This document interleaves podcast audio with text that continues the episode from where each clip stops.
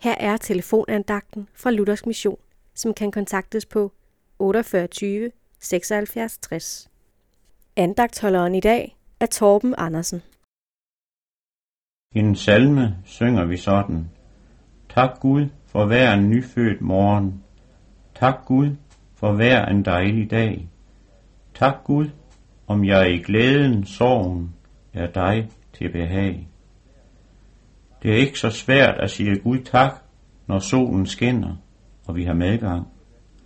Men går det alligevel ikke ofte sådan, at netop i gode tider glemmer vi at takke Gud for alle hans gode gaver til os.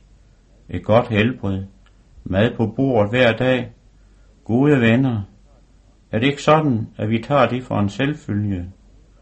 At sige tak for modgang og smerte, for vanskelige kår og alt det tunge, som kan gøre livet svært for os, det falder os ikke så let.